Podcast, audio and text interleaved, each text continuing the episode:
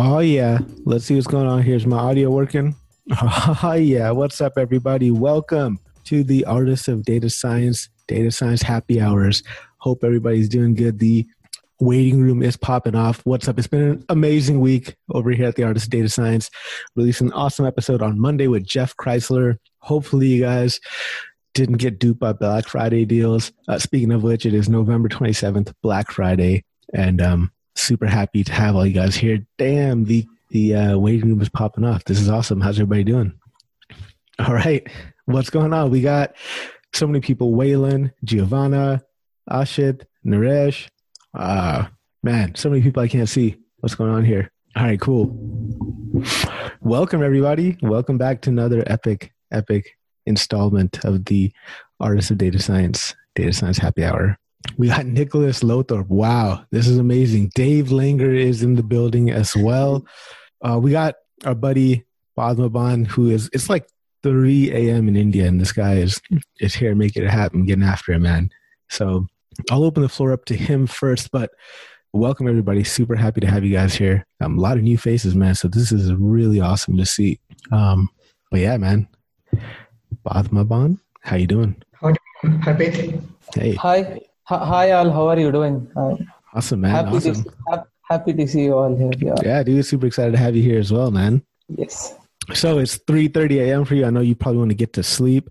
Uh, so I'm I'm happy that you're doing what you got to do to to get the help that you need. So I'm I'm happy to to assist you, man. What what can I help you with? Uh, yes. So uh, uh, I mean, uh, let's get started, and then maybe I'll ask. I'll, I'll start asking questions. yeah, for sure, man. That is okay too. Christian, what's up? Nicholas, dude, so good to see you, man. Yeah, you as well. It's uh, another great, uh, great cast today. It looks like. I wondered if it would be a little sparser because of uh, Thanksgiving, but I guess not. Everybody's everybody's here.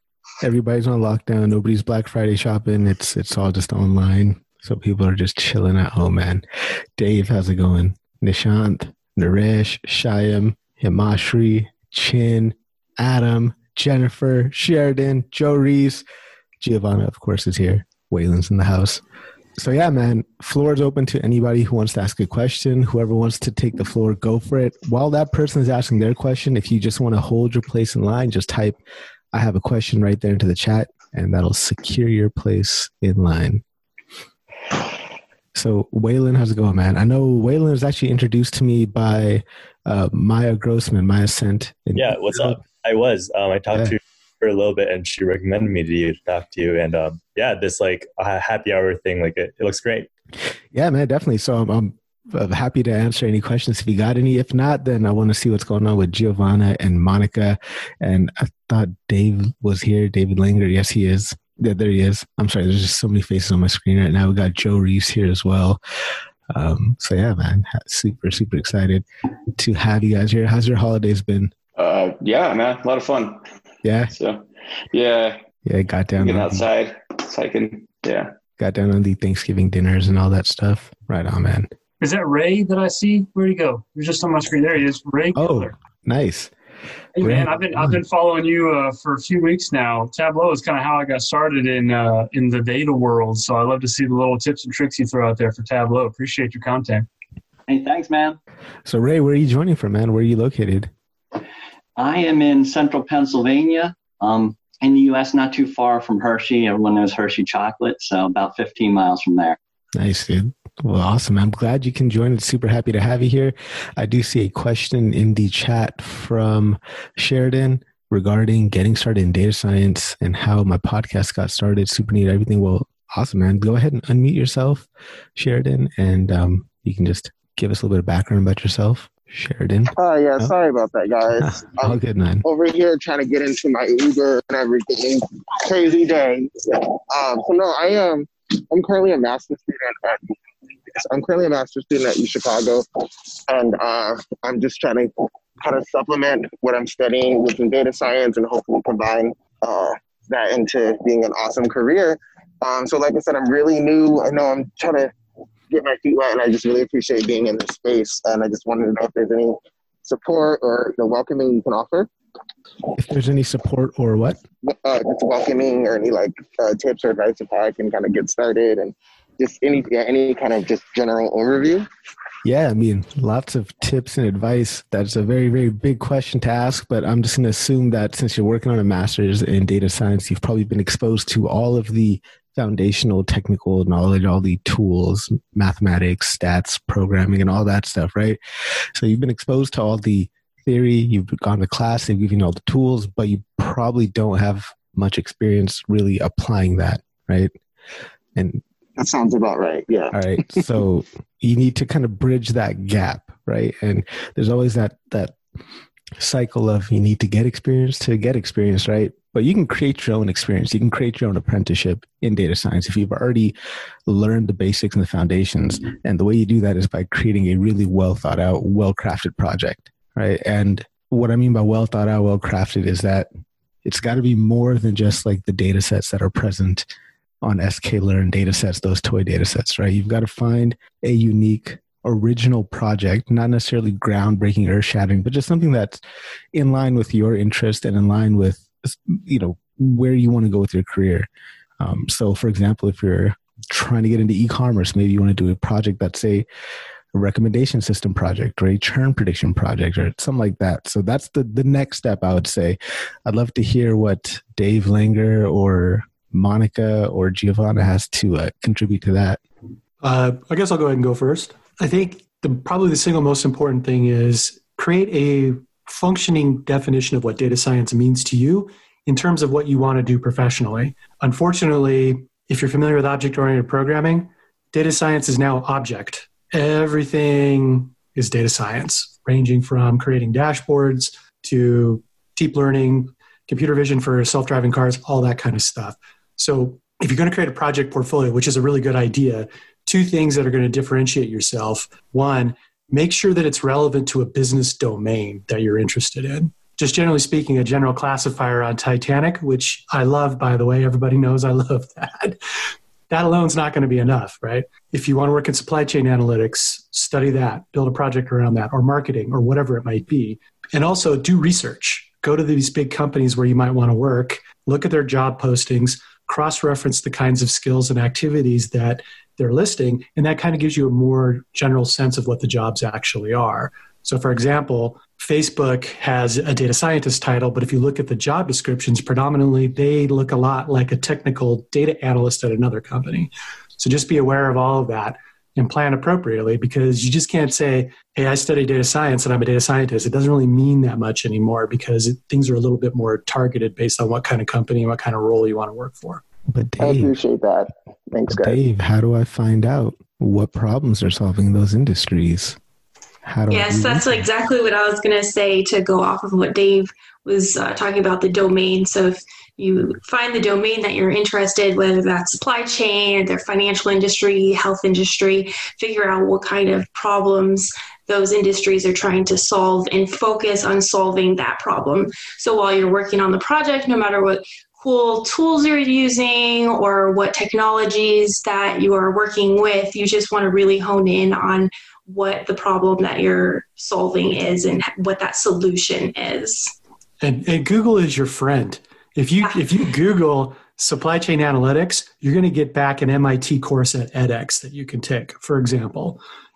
That's a great way to actually learn about what the problem domain is and what kinds of tools and techniques they use. So Google it. Start with Google. You're very comfortable using Google Advanced Search and do searches for white papers and PDFs. Giovanna, yeah, go for it. Yeah, um, I I love the, the things that have mentioned Dave and Monica. I would like to add just the this word coherent. Be coherent when with all your projects, and it is the the essence of, Monica and Dave. This uh, they have said. Another uh, another idea it, it could be if you want to be part of uh, a company for example, if, if you have in mind that I want to work for this company or I love the, the, the philosophy or the vision of this company, of, of maybe not just one or maybe two or three, it's great to follow these companies um, on the website, on LinkedIn, um, talk with, write to people, post, uh, respond to the answer to the post that the company publish, and all these things helps because the first thing that you know more about the culture, you know more about the project of the, the company. That if they call you for a, a interview, you more more you know more about them. And another important thing is that you are in contact with people who is interesting in this, interested in this company too. And it's a way uh, spotlight yourself with this company. So I think this is another way of knowing more about what is happening around that field that is very important because if you um, choose, for example, healthcare, you are uh, knowing more about this field and at the same time you are knowing more about what projects are doing these companies. Um, you can uh, give some ideas in answering this post for example. This is something i could add absolutely agree. I think a lot of the times when people are breaking into the field they spend a significant portion of their time just focusing on the acquisition of technical skills without really exploring outside of that and seeing what the trends are in the industry so if we wanted to go figure out how to get up on trends in the industry, Joe or Ray or Nicholas, how would we do that? What are you guys' go-to sources for that? Mm, that's a good question. I, I, sort of cheat in that I, am close to all types of customers and projects, usually in kind of bleeding edge stuff. So I, I think I have a pretty good idea of what's going on or what's coming, right? But I would say, you know, meet people like myself too, if you want to get an idea of where things are going, at least, you know, and, and I guess I, I have an awkward path, I think, versus a lot of people here, just because I, I was basically doing more data science. Now I think I'm more doing data architecture, data engineering, but I can get into that reasons why. Um, but that said, the the pace of change in data is, uh, it, in terms of what's going on, new techniques, new technologies, accelerating every day, right? So it's it's sort of weird advice. On one hand, you definitely need to stay on top of stuff. On the other hand, it, there's a lot of noise I would say like 90% of the stuff out there is noise. And it's just important, I think, to stay on top of uh, new advances as is continue mastering the basics. So what would the basics be? Uh, Dave Langer's courses, I think, provide a very good, um, uh, uh you know, foundation. Um, analytics, uh, things like SQL, things like, you know, and if you're going to get in engineering, things like shell scripting and, and just things that aren't going to go away. Get good at that. Um, and I think once you get good at the basics, you can circle back and I think have a better, actually a better um, sense of how new technological advances are going to be, um, whether they're going to be important or not. So, I'd love to hear from from either Nicholas or Ray. What do you guys think? I think there's an interesting parallel. Oh, and, and, hello, everybody, guys. It feels like there's a lot of data rock stars in here. I'm kind of like starstruck at the minute, so that's that's good. Um, something that Joe touched upon about um, keeping in, keeping on top of advancements in technology. And I think there's an interesting parallel there um, with we talk about the business context and the business application, and that's actually keeping on top of business challenges. Um, I spent quite a bit of my time uh, in data being the schmoozer and the salesperson and approaching people, essentially trying to get buy-in and trying to get money for some of our big data projects, um, and handing that over to people who are much more skilled in the data science part than I am. And I found some of the, the quickest way to get on side with people is to learn to speak the language of the people that you want to get on side on. So if you're interested in data science from the point of view of getting into marketing and you want or you want to break into supply chain analytics or anything, learn speak the language of the decision makers in that area is so important because you want to be able to speak not in terms of your model not just in terms of I've built this great model you know, and, and it's X and it's Y and Z. But speaking, you know, what things are they interested in? Customer churn, revenue. It, it sounds simple, but it's a great way to build trust. And keeping on top of challenges that within the organisations that you work within is is is pretty important. Yeah, building a, a repository of that key, key terms and and vocabulary, so you got these ideas of what it is that they're talking about in the industry. Sorry, I cut somebody off. Uh, no, I was going to add too. I, I, think some of the more interesting people that I've hired, I would say some of the more successful ones have been those that are kind of zigging while other people are zagging, right? So I would say it's if you can. Like, one of the best hires I ever made was this 19 year old college dropout who sent me a resume and he shows up into my office with a combat boots, nose ring, looking. I don't know if he was looking to rob me or looking to get a job or something, but in either case, uh, you know, it's a bit of an unusual approach. I was like, he's here. Let's do a so quick interview, and he blew me away. His his technical competence, his ability to um, communicate, I think, were better than a lot of the senior engineers that I'd hired. At which point I was like, well, you have a job. When, you, when can you start? And the, the thing that really caught my attention was his passion around uh, engineering and cryptography, right? Like he, he was doing that in his spare time since I think like the age of 12 or something crazy.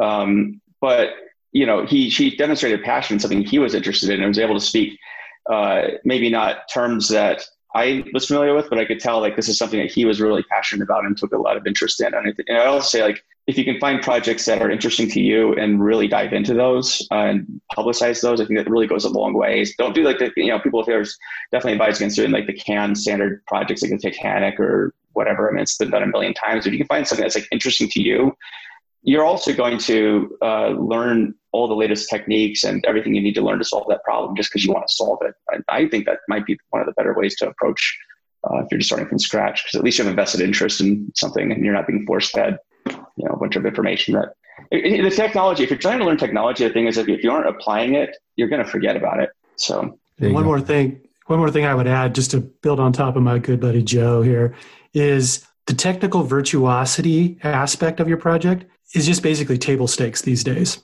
Everyone's got a deep neural network, everyone's got a XGBoost tree, you know, whatever. Where you can really shine is in your communication. Make sure that your code is well written and well commented and your variable names are nice and make sure that you have great crafted finally crafted like verbiage around your project on your GitHub pages. Maybe create a YouTube video with your face in it like this and recording it and use your verbal communication skills, wrap that all up because a hiring manager, if they look at it, is going to say somebody who knows how to do deep neural networks these days is kind of dime a dozen, but somebody that can do that and communicate well.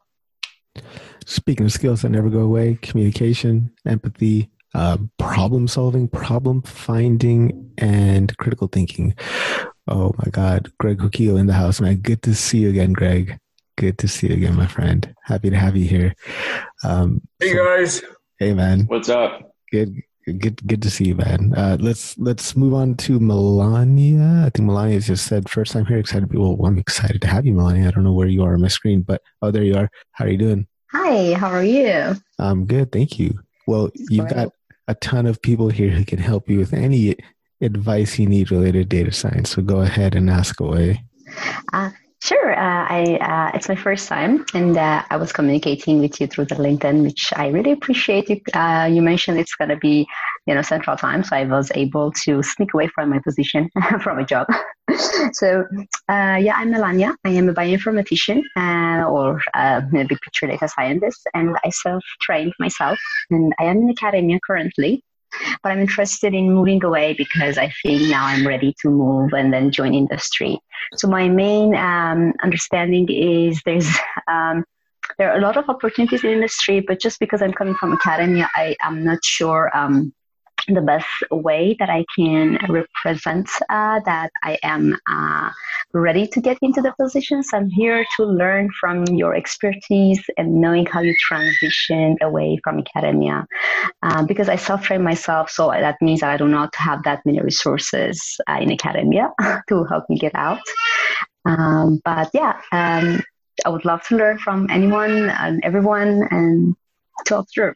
Thank you. right on, man. Thank you for for coming and thank you for asking your questions. So, did you say you, you sure. are a biostatistician right now? Is that what you said? Uh, bioinformatician, yes. Okay, yeah. So I used to be a biostatistician once upon a time. So it was a very similar transition for me. Um, I mean, it wasn't academia, but it was a very research oriented, research focused role, right? So very academic in that sense.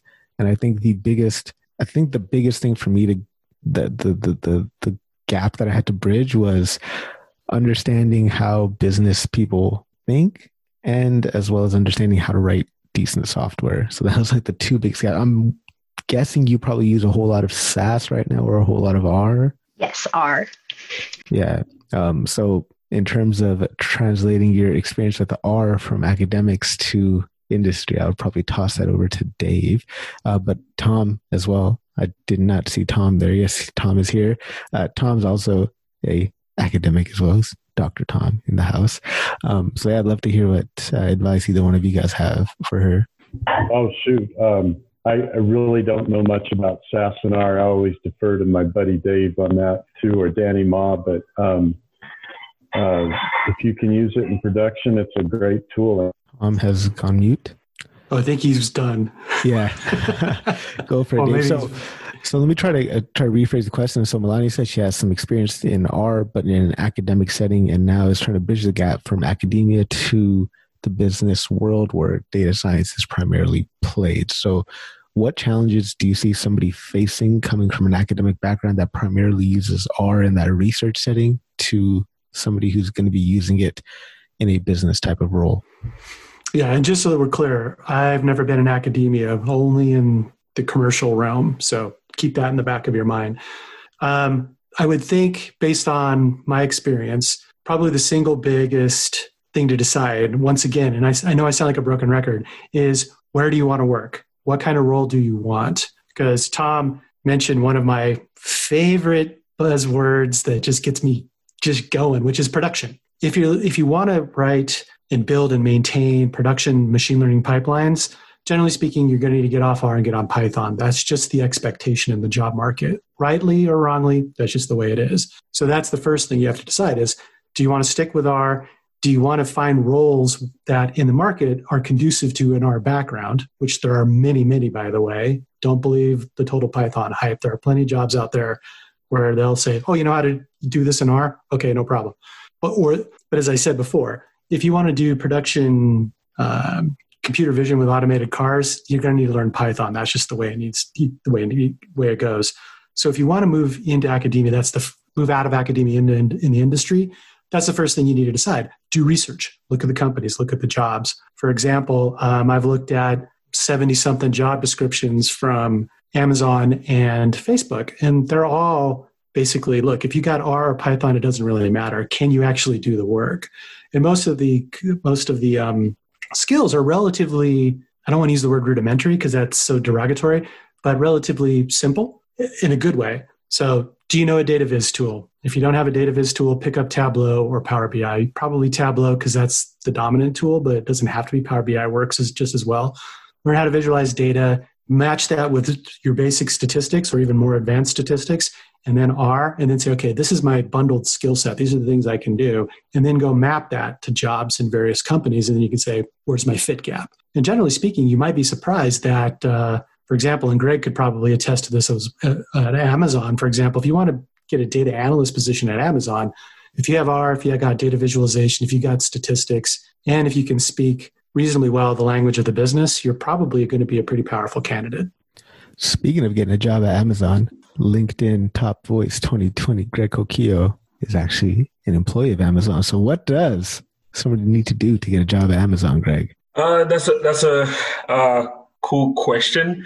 I think um, Amazon should be put in the basket of any other company looking for for talent. Um, one thing I'd like to say is I like to tell people is you know let's start demystifying companies like Google, Amazon, and in understanding that we are the talents that are driving their success. Um, so there's really nothing special.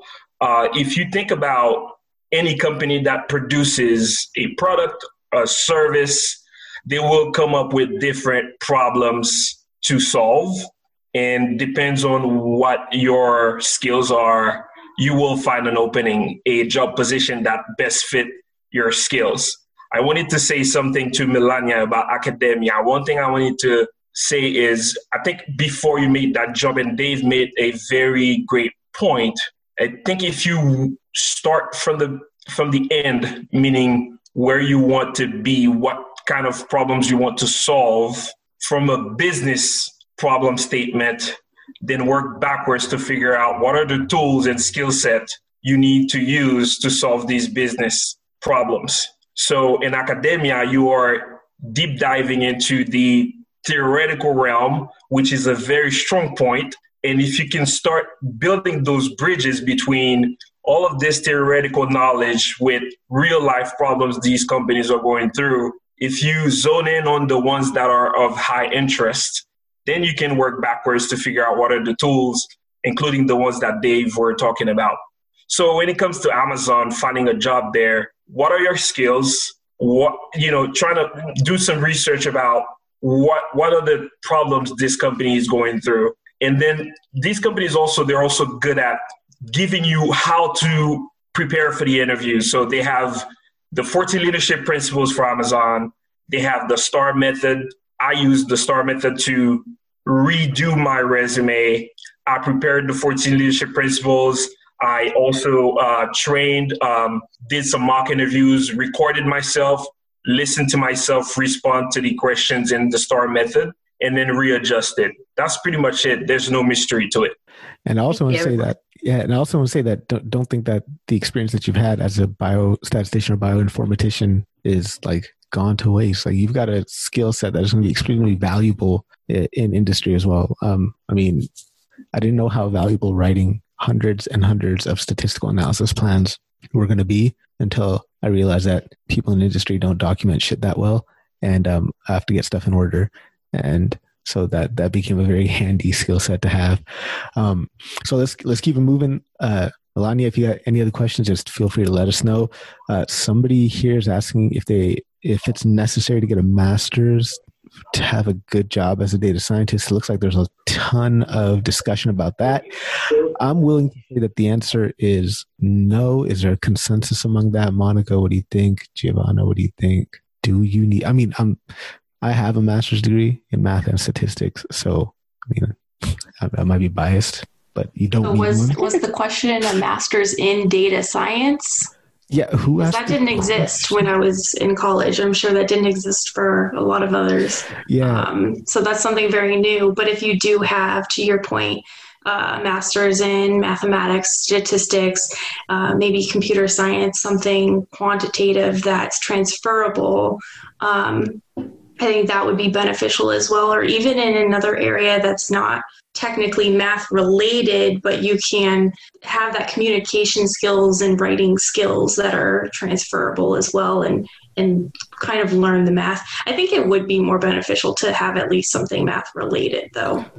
Yeah. yeah, I think the question was more like is it necessary to, to do a master's to have a good job as a data scientist? So it could be any master's, but then as we were talking about earlier, Dave pointed out correctly that data science is sort of this overloaded term at this point. So it's you're dealing with like a master's degree in an overloaded field, and so um, I would say just pick something you're interested in doing. I don't know. I mean, yeah. I mean, I could. I could if you want to go work at OpenAI, for example, you probably need a PhD, right? Because you're being an AI re- researcher. Um, yeah. I was talking to some guy at OpenAI last week about this, and it's like it, it's interesting all the different perspectives on data science and AI right now. Like you get the you get people who are working on GPT three, but that's not the same thing you're going to be working at like an insurance company. Yeah, so, so there's there's like really data science is like an entire ecosystem made up of a bunch of different roles, right? You've got your traditional data scientist role, you got your data analyst role, you got your data engineer, you got your machine learning engineer, and then you've got like a research scientist type of role. Any role that involves heavy, heavy research, I'm willing to bet that you will need to have graduate training, graduate education in that. All these other roles are really practitioners. You're a methodologist, you're applying a certain tool to a certain problem. Do you need a master's to do that? No. Do you need to know your shit? Absolutely. You need to know how to do the job in order to have a good career because otherwise you'll end up getting fired. So you need you, you need a solid set of skills that you can demonstrate and just perform well on your job and then you'll have a good job. But I wouldn't so, say that, so yeah. Yeah. Dave, correct me if I'm wrong. I don't know if you've researched that before. So at Amazon, a research scientist typically they fetch for a PhD level uh, uh, person.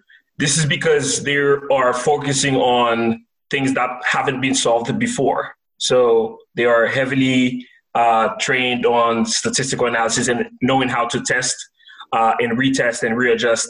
And then you have the applied scientists uh, that are either PhD level or um, a, a, master's level because they do have a very sound, uh, uh, you know, education on statistics. So I don't know if you've ever researched that, Dave, but that's what I'm seeing on on the Amazon side. Yeah, that's that's pretty common in all the FANG plus M companies that I've looked at. Generally speaking, if scientist is in the title, PhD is usually required. Sometimes you might see like masters with like 10, 15 years of experience, but generally speaking, it's a PhD. once again, it, it really boils down to like what what gets you excited. What do you want to do every day? That really allows you to choose your own adventure in terms of your investments. Me personally, I used to like geeking out. Right, I was like slide the pizza under the door in the middle of the night while I'm cutting code when I was a software engineer.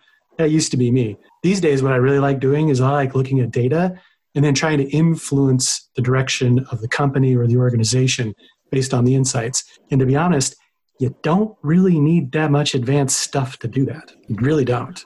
And you don't. Probably wanna, the hardest hardest thing is the communication skills usually. And you don't want to like you don't want to live a life where you're just trying to meet spec on a sheet of paper, right? So don't worry about meeting specifications as required in a job description just do the work get the experience hands on whether it's a personal project whether it is working on the job and focus more on developing the skills, developing the right mindset to think through a problem. That's critical thinking. That is realizing that you're going to need to employ the scientific method in some manifestation of itself to solve business problems. Um, so focus on acquiring tangible skills rather than meeting specs on a I totally agree with this. Like let's let's talk about like the cruel fate of irony in the universe. I don't even have a master's degree and I teach graduate school. Yeah, I mean, I teach analytics to data scientists, right? So it's like, and this is something I tell my students a lot. Is is exactly your point. It's like you you can meet all the all the this checklist. I can make an arbitrary checklist for a data scientist, and you can try and make that. That's not going to make you a good data scientist, though. It's just going to mean you're good at like checking whatever hoop I just set in front of you. Um, like I said, pick something interesting, right? It's, yeah. At the end of the day, you want to find work that you, that you like and that you love. I mean, you know, you got a long career ahead of you, and uh, there's nothing worse than seeing people who have been stuck in careers that they just really hate doing.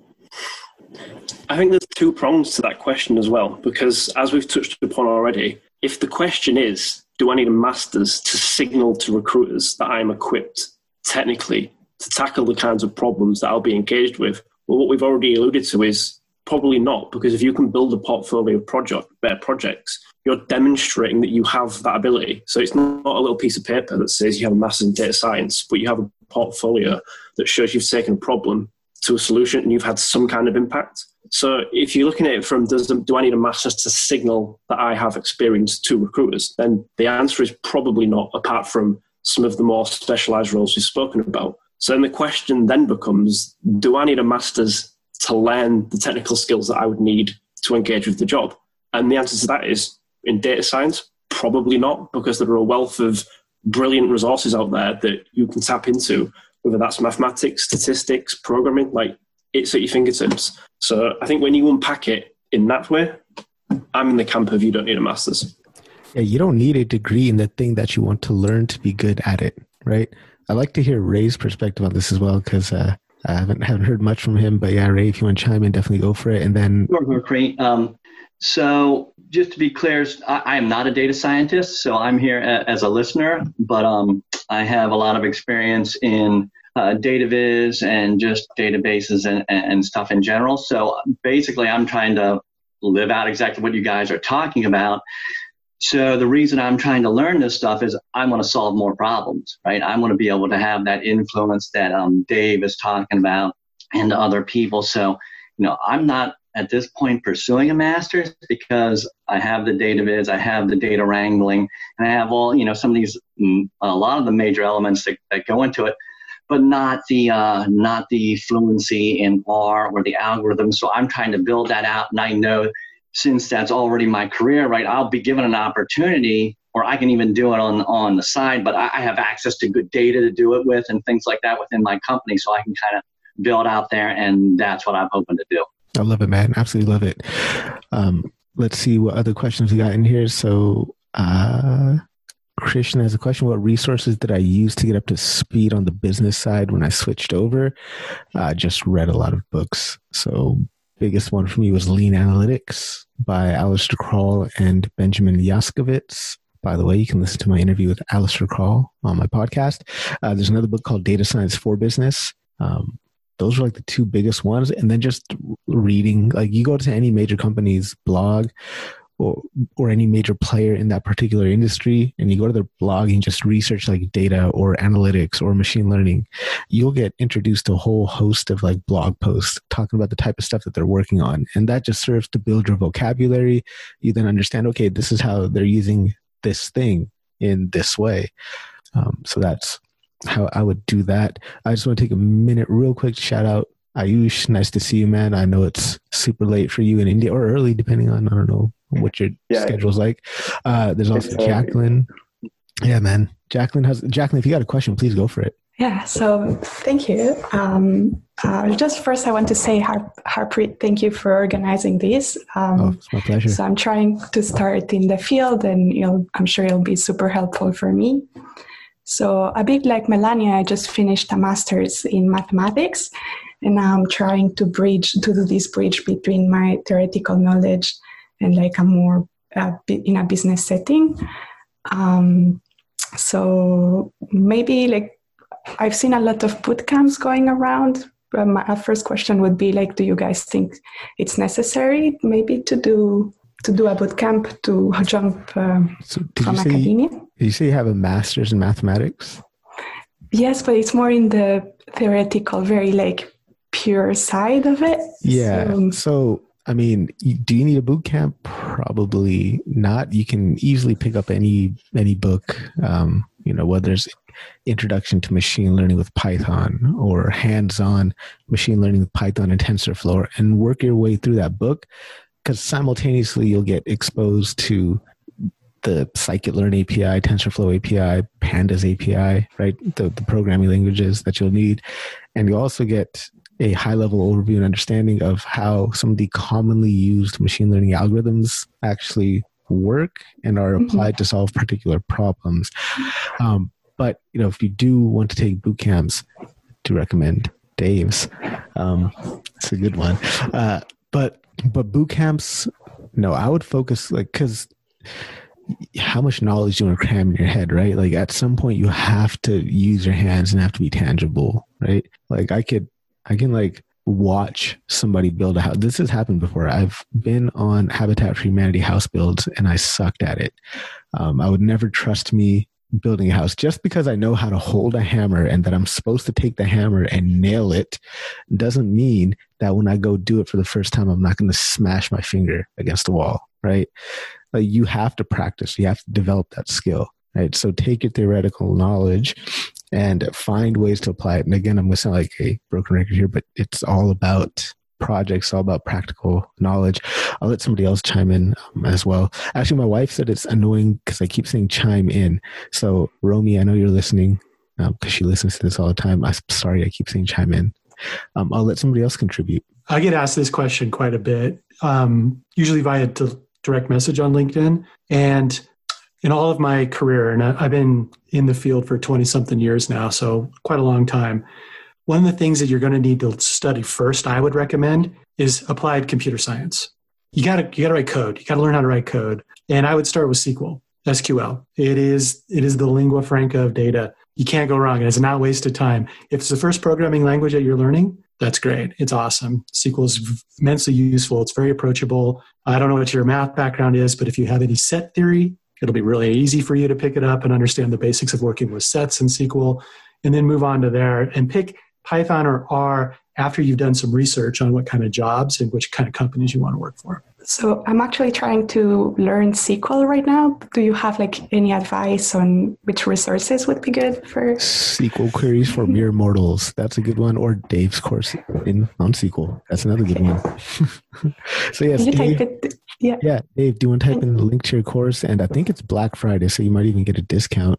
Um, if you sign up for Dave's course. But yeah, that's uh, the SQL stuff is free, by the way. It's on YouTube. I'll put the playlist in the in the chat.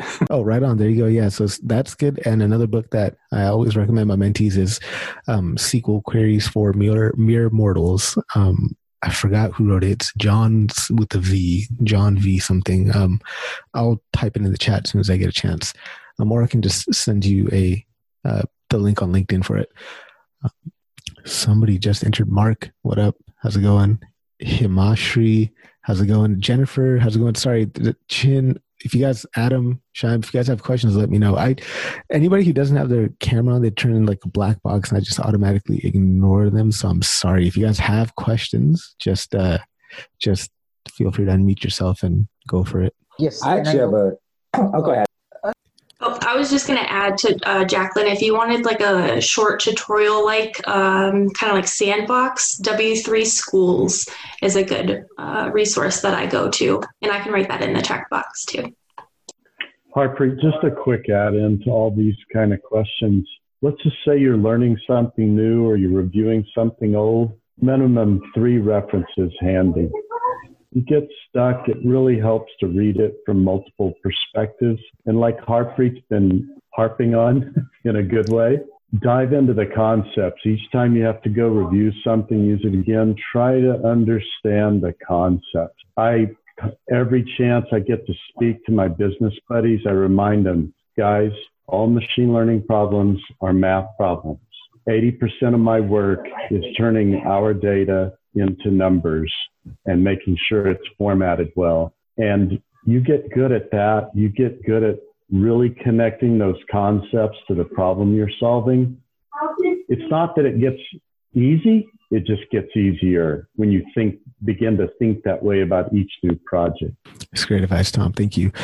So let's see, Jennifer, if you have a question, I'm just going to start calling people's names just to make sure that you know nobody's left um, unanswered. But Jennifer, you've been sit nice and quietly for a while. If you got a question, feel free to unmute yourself and go for it. So I do. I um, am very fortunate that I work at a large company. We have lots of databases, a disturbing number of databases. So I'd like to get my management bought into automating data integration and consistent dashboards. Do you have any specific suggestions for what goes into the elevator pitch to management? Ooh. Nicholas already answered this, guys. It's it's beautiful. I think he and I are of the same opinion here. You take those people out to coffee or whatever, something social. You get to know them. You find out what are your fears and how can I bring data to your rescue. And you get good at doing that. I I, I don't mean this meanly, but people that insist you have to have good business acumen to be a good data scientist, I think that's barking up the wrong tree. You go and talk to your business counterparts like you have business acumen equal to them, they're going to shut you down. Have a spirit of, I'm here to learn what your needs are. Let me just bring a little bit of data to help and then do it in really small bits. Like just, hey, I, I dug up this data and came up with this bar graph. Is this moving the right direction? Then over time, you can move to some automated, beautiful dashboard, but start small, make friends. And Nicholas already really said that above in the chat. So I wanted to give him credit for that. Thank you very yeah, much. so I don't know if how many how many people know this, but um, I self-describe myself as a recovering enterprise architect. So this kind of thing used to be what I did for a living, which is why I don't do it anymore. By the way, to give you some sense of scale, uh, my last enterprise architecture project was to create an enterprise information model for all of Microsoft, which broke me, by the way. so, what I would advise, Jennifer, is start small. If you're going to try and take an enterprise first, big bang approach, more than likely you are, in my experience anyway, you are not going to be successful. That kind of stuff. The DAMA crowd, if you know what DAMA is, they haven't they haven't really made much progress in two decades for a reason. It's really, really tough to do what you're describing. So aim small. Try to find synergies where you can, ideally mm-hmm. across organizations. If you can find two executives that are willing to cooperate for mutual benefit, and if you can get a win there, you can then use that to start rolling that snowball down the mountainside and get it bigger and bigger. So mm-hmm. aim small, find two executives that are willing to work together, and start there. That's would be my advice hard won, painful advice. one thing, one thing, one thing I want to add quickly, Jennifer, is that yes, start small, but as you grow, document, document, document. Because one thing that I suffer from, like I always see companies do, they have multiple databases, multiple clusters, and poor documentation that ties these databases to business processes. So as you are establishing that synergy as you're taking on those small use cases and growing, make sure to document it so the big picture will make sense and adoption will be seamless. So, Jennifer, hopefully that answered your question. It does. Thank you, guys. Awesome. So let's see if uh, Chin Yang, have you got a question? And Mark, I see you. I'll get to you if none of these other people have a question. Uh, Chin Yang, if you have a question, feel free to unmute yourself. Uh, if not, then I'll go over to Adam. So, Adam, if you got a question, feel free to hop on the call. Looks like Adam asked a question. Oh, he did? Oh, Yeah, right, he right has there in the question in chat. Okay. Uh, you have experience writing complex SQL queries, but not much with ETL and database design or administration. Are there any recommended re- recommended resources specifically for that? Um, I'm, I'm going to fling that over to Dave because he just talked about his life as a uh, recovering database architect. Yeah. So the first question would be OLTP or data warehousing because there are two two different information architectures completely. So if you t- no, okay. So for example, I'm I've built OLTP databases from the scratch way back in the day and spent a lot of time building data warehouses. So for example, if you're more interested in the analytics space, DW, uh, how you build data relational databases in a optimized way for conducting analytical queries and analytical processing, you want to look in the data warehousing realm. And the guy that you want to check out is a gentleman by the name of Ralph Kimball. I'll put some stuff in the chat. Ralph Kimball is the man. He is the originator of the dimensional model, and he talks a lot about how you not only structure the physical tables themselves in terms of being optimal for analytics, but also he talks about the nature of ETL. What does your pipelines look like? What does staging look like? And by the way, don't, and I think Joe will back me up on this, don't think any of this stuff is old school doesn't apply. It still does, even today. Even in the era of big data, most of the basics still apply. Yeah, what I was going to add is I think what, what I, I mean, I work basically full time as doing data engineering and data architecture at this point, right? So like all the pipelining and uh, data, um, various places where you put your data. One of them is Druid. I work on a lot. That's more of like a you know real time data store. And I think that to add to, to what Dave was saying too, there's there's also right now, I would say, uh, real time and event driven systems are becoming much more, um, uh, I would say, used uh, across industries. And I, I would highly suggest, as well as you're looking at architectures, um, uh, databases and pipelines, incorporate some sort of uh, learning about real time into that. Um, it's rapidly evolving field, and there's, uh, I, I think it's where everything's heading. So, whether you're talking real time analytics or uh, event driven systems or um, real time machine learning. A second all of that. Kimball's dimensional modeling modeling book is awesome. Mark, It's, uh, what is it? Data warehouse design, I think it was. Uh, Kimball's book. Yeah. Classic. Get it. Yeah, I'll pop a link to Amazon here in the chat. I'm looking it up right now. Mark? Oh, another good Sorry. book would be Designing Data Intensive Applications from uh, Martin Kleppmann. I'll put a link in that. Awesome. Thank you. Perfect. So I was I was taking notes because that that's exactly another problem I'm working on right now. So that's that's perfect timing.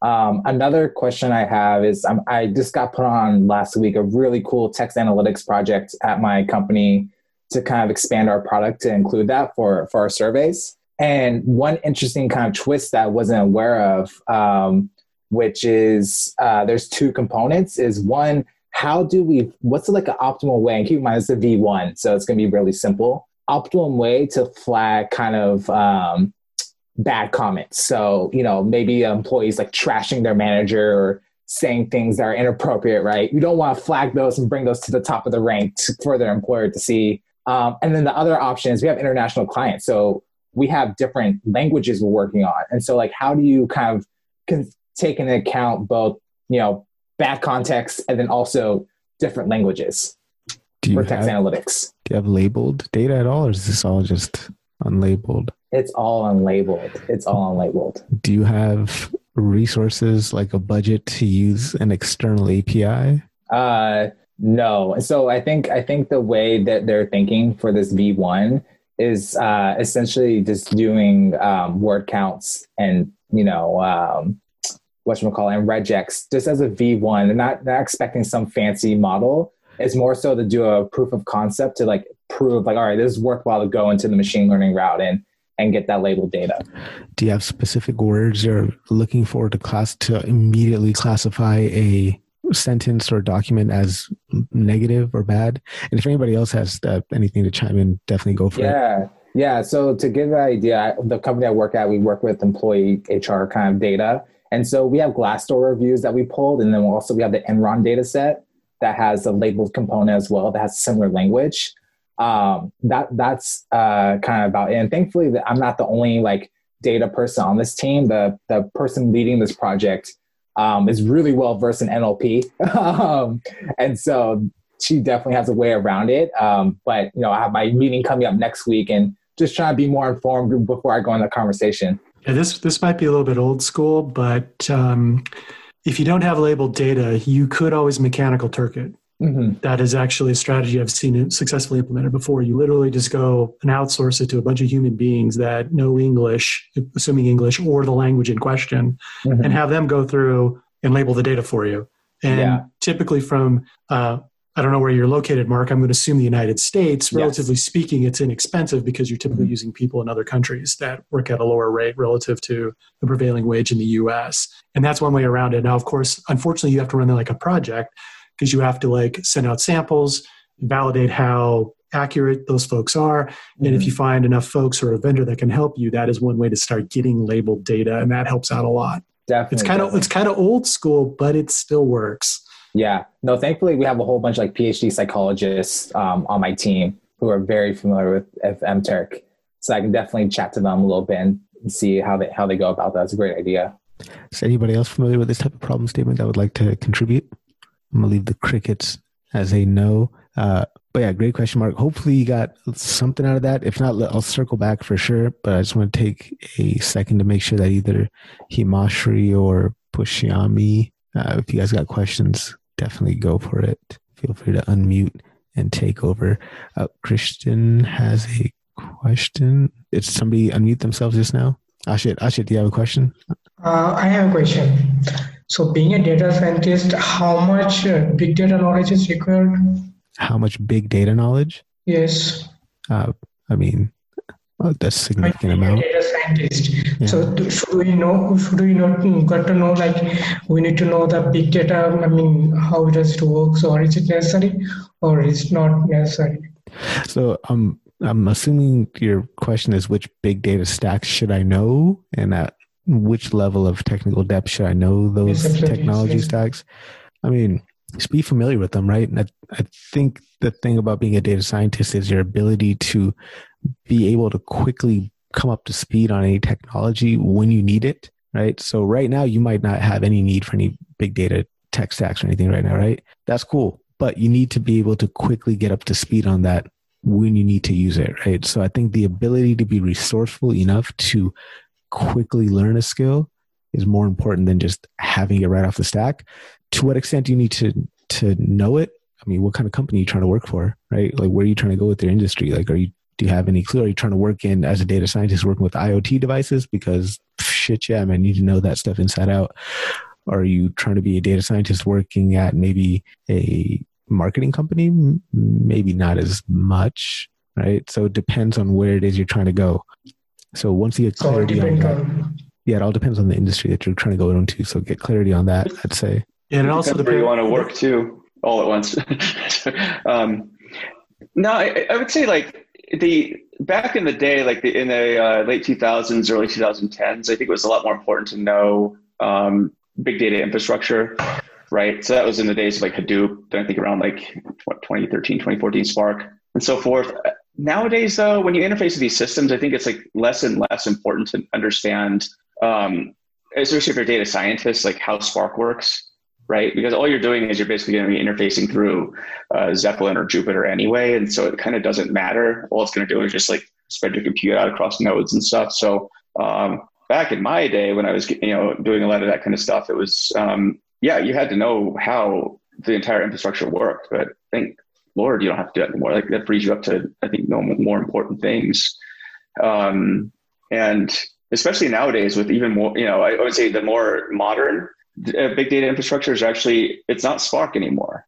I mean, everything's moving back to the data warehouse right now. You're talking cloud data warehouse in Amazon that's going to be Redshift.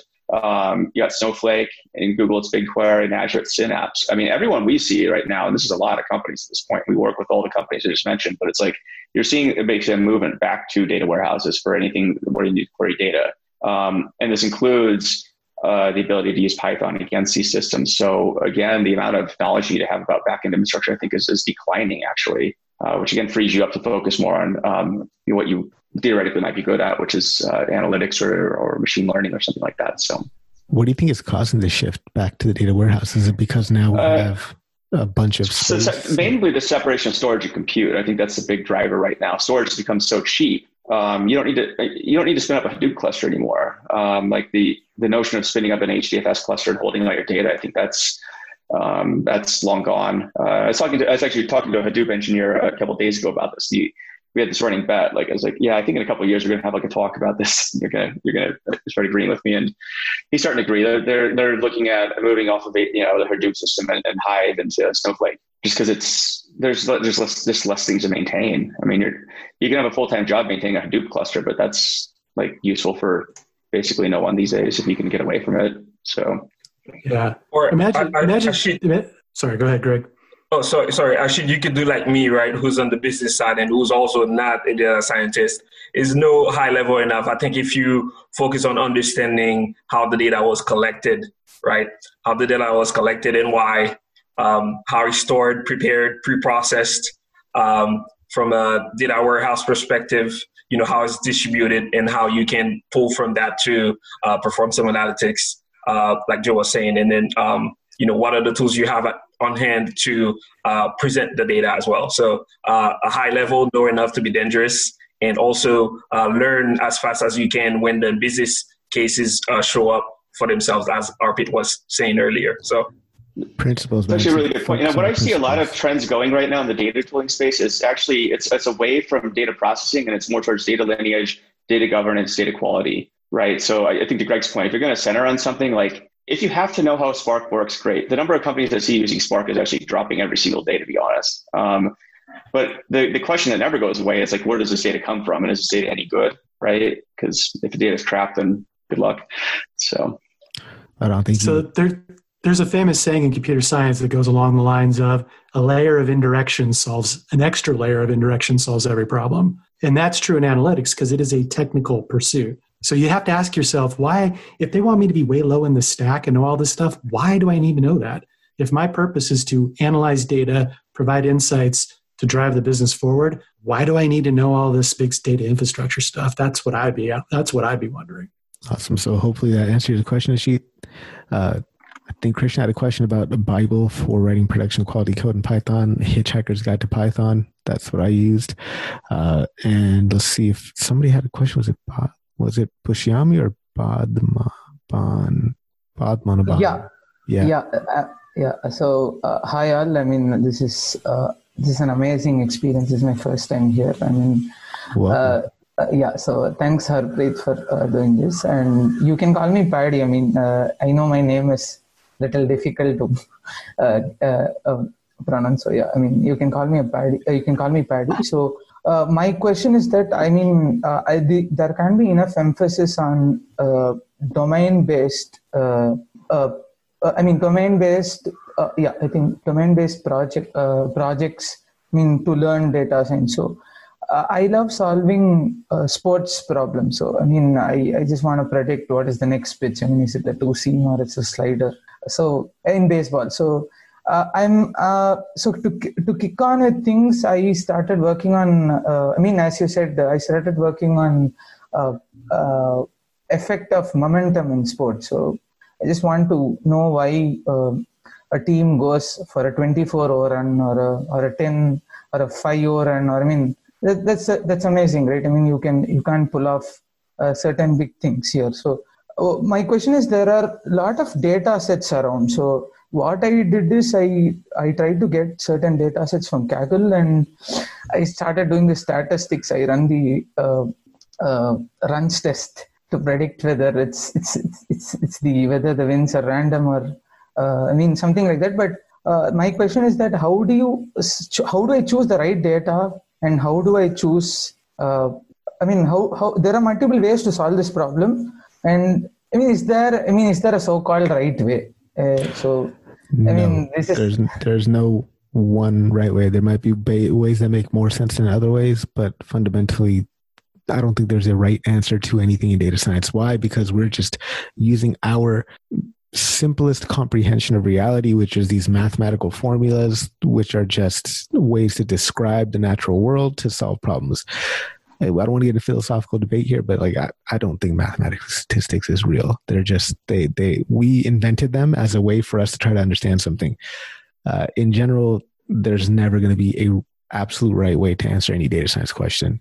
Um, that's just you know i don't want to get into philosophy my philosophical view on that but that's just how i feel about that um, but i would recommend Ken Jee's sports statistics youtube channel um, maybe i can get him onto the uh, to show uh, one day but check out his sports analytics thing and um, definitely get some insight from there in terms of where to find data um, i'm pretty sure most sports records are available publicly you might have to scrape the data yourself and source it yourself, but it is publicly um, available. So go to whichever league it is that you're interested in. I mean, I'm just going to assume it's cricket. Sorry, I don't don't mean to be racist. I mean to. Um, I'm assuming it's cricket. Uh, but yeah, you can go to their website and whatever the National Cricket League and download all the data there or scrape the data. So, um, yeah, so I saw a lot of funny looks and people. I told people that statistics and mathematics isn't real. Jacqueline, sorry. Can I ask? Uh, can I ask a question here for the uh, professional data scientists, especially the big teams who put systems into production? So I'm on a, uh, I guess, journey to raise awareness on. You know, we we see all the hype about you know artificial intelligence, uh, ML, and we want to replace this with automation and one analysis, especially people like me, forget to do is the cost benefit analysis. And, you know, yeah, I want to automate it, but it's as expensive as the manual process. So you're really not solving anything kind of thing. Um, if I'm on the business side, what do I need to look into inside of the production process to key in maybe a unique cost of that production to justify or reject that automation. You know, so you know, this is something I definitely want to raise awareness across program managers, product managers. Don't don't fall for the hype yet. Make sure you understand first. It's not just it's not a rule based problem that you're going through. It takes more than a rule base. Then it's repeated, prone to error, etc. So next, move, let's move to machine learning okay, now you move to machine learning. There's a system already in production. Is it worth it? Yes or no? So, uh, who can help me pinpoint where to look to kind of put a cost behind that automated implementation? So, there's got to be some setup cost, right? So, you have your fixed cost, right? And then on top of your fixed cost, you can add whatever variable cost there is to actually do the actual work, right? So that can be some aggregate of whoever's going to be working on it times the number of man hours expected, right? So that is your input cost to making this thing automated. You can estimate that great. Now it's let's think forward. How much time are we going to save by implementing this automation? All right, cool. So how many people are going to be using this automation? How many hours is it, is it going to let's let's think of it this way: if one person uses that automation, how many hours is it going to save that one person? On average, that one person whose time gets saved, how much is that one person's hour worth to the company? Multiply those two together, multiply that by 52 weeks in a year. That's how much that one person is saving in costs over the course of the year.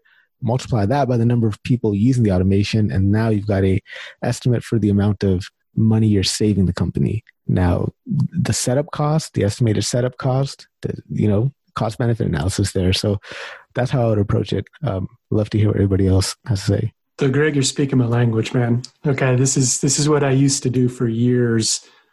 Was coming up with IT projects, IT programs, and getting get, getting them sold and then delivered. So the good news is, in a very real way, building a ML based production system from a cost perspective is no different than any other IT project, generally speaking. All the things that Harpreet talked about totally fit in.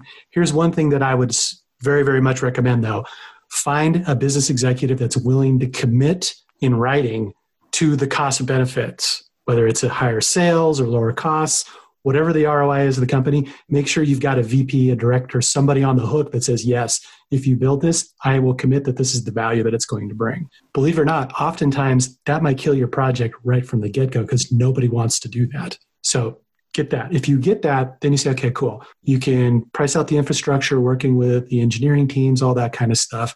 The one get you, the one gotcha that I've found in ML systems, and I've been bit by this by myself, is accurately forecasting the cost of retraining the model periodically through the life cycle of the system. That's the hard part to get someone to nail that down. And that actually tends to inflate the overall TCO, the total cost of ownership.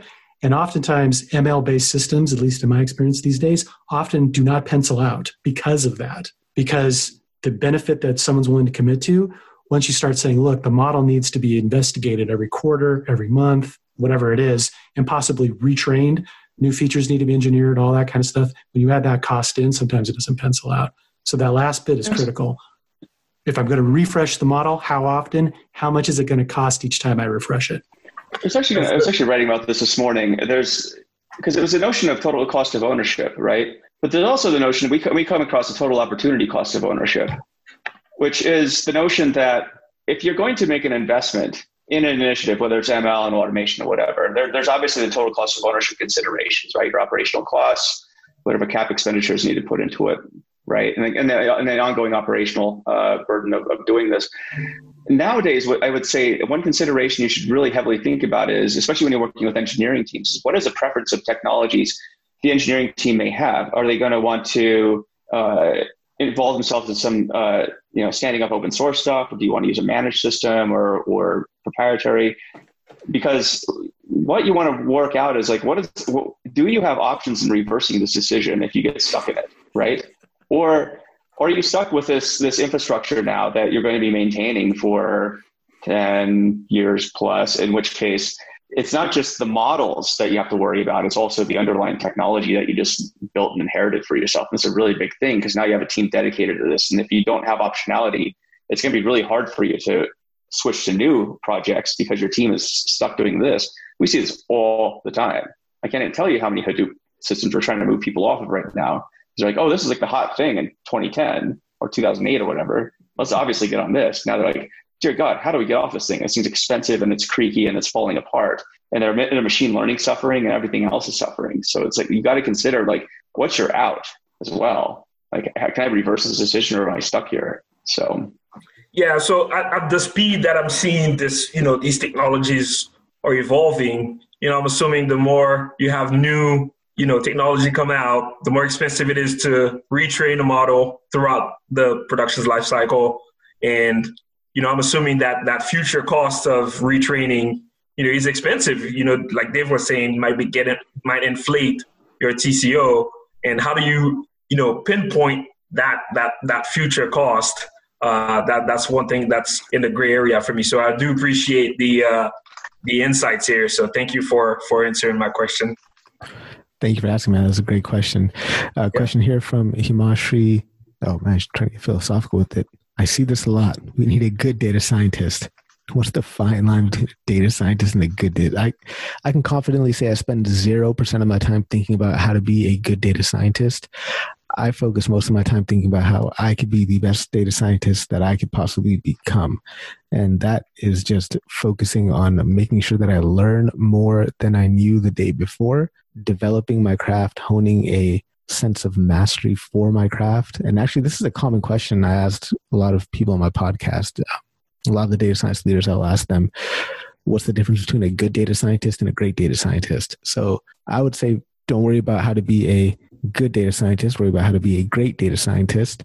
Um, and I will open it up to uh, whoever else wants to answer that question. Go for it. I, I would like to, to say something that first, thank you, Harpreet, for, for these sessions because they're amazing. I'm learning a lot from all of you.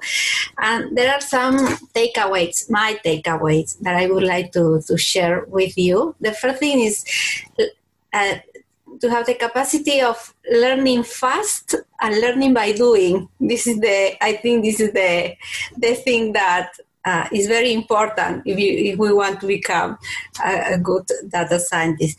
Another thing is uh, be creative and oh my god, it's so sweet.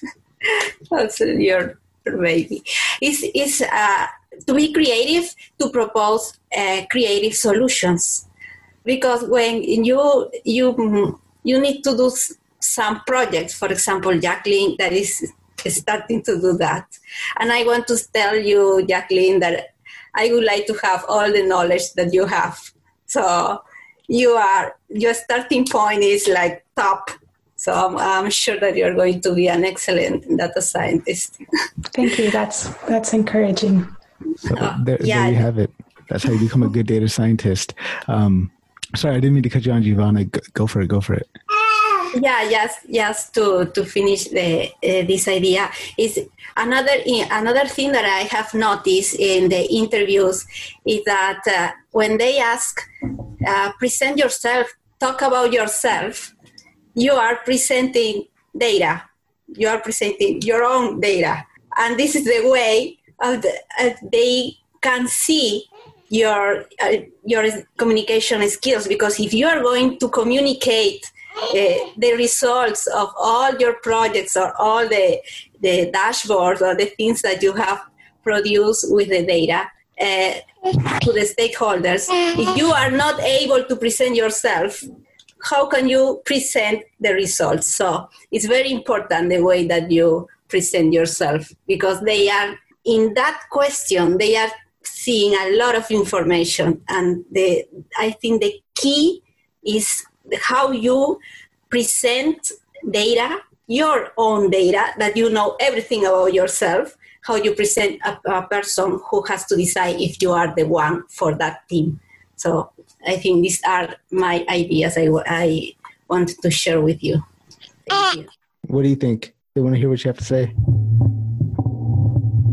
he was quite talkative earlier. Uh, that's what he's that's what he has to say about being a, being a great data scientist. All right, guys. Well, uh, we are over time. Thank you so much for for coming out and hanging out, everyone. Um, apologize if did not get to your questions, but I'll be back here again next week, and I hope most of you guys will as well. Keep an eye out for the podcast. We got a really cool episode coming on Monday with Nir Bashan. He wrote The Creator's Mindset probably one of the top 10 books that I read this year. So check that episode out. I really enjoyed it. And uh, guys, have a good rest of the weekend and good kickoff to the holiday season. And I hope to see you guys next week. Take care, everyone. Bye. Thank you. Thanks, everyone. Yep. All right. Bye bye. See y'all. Bye.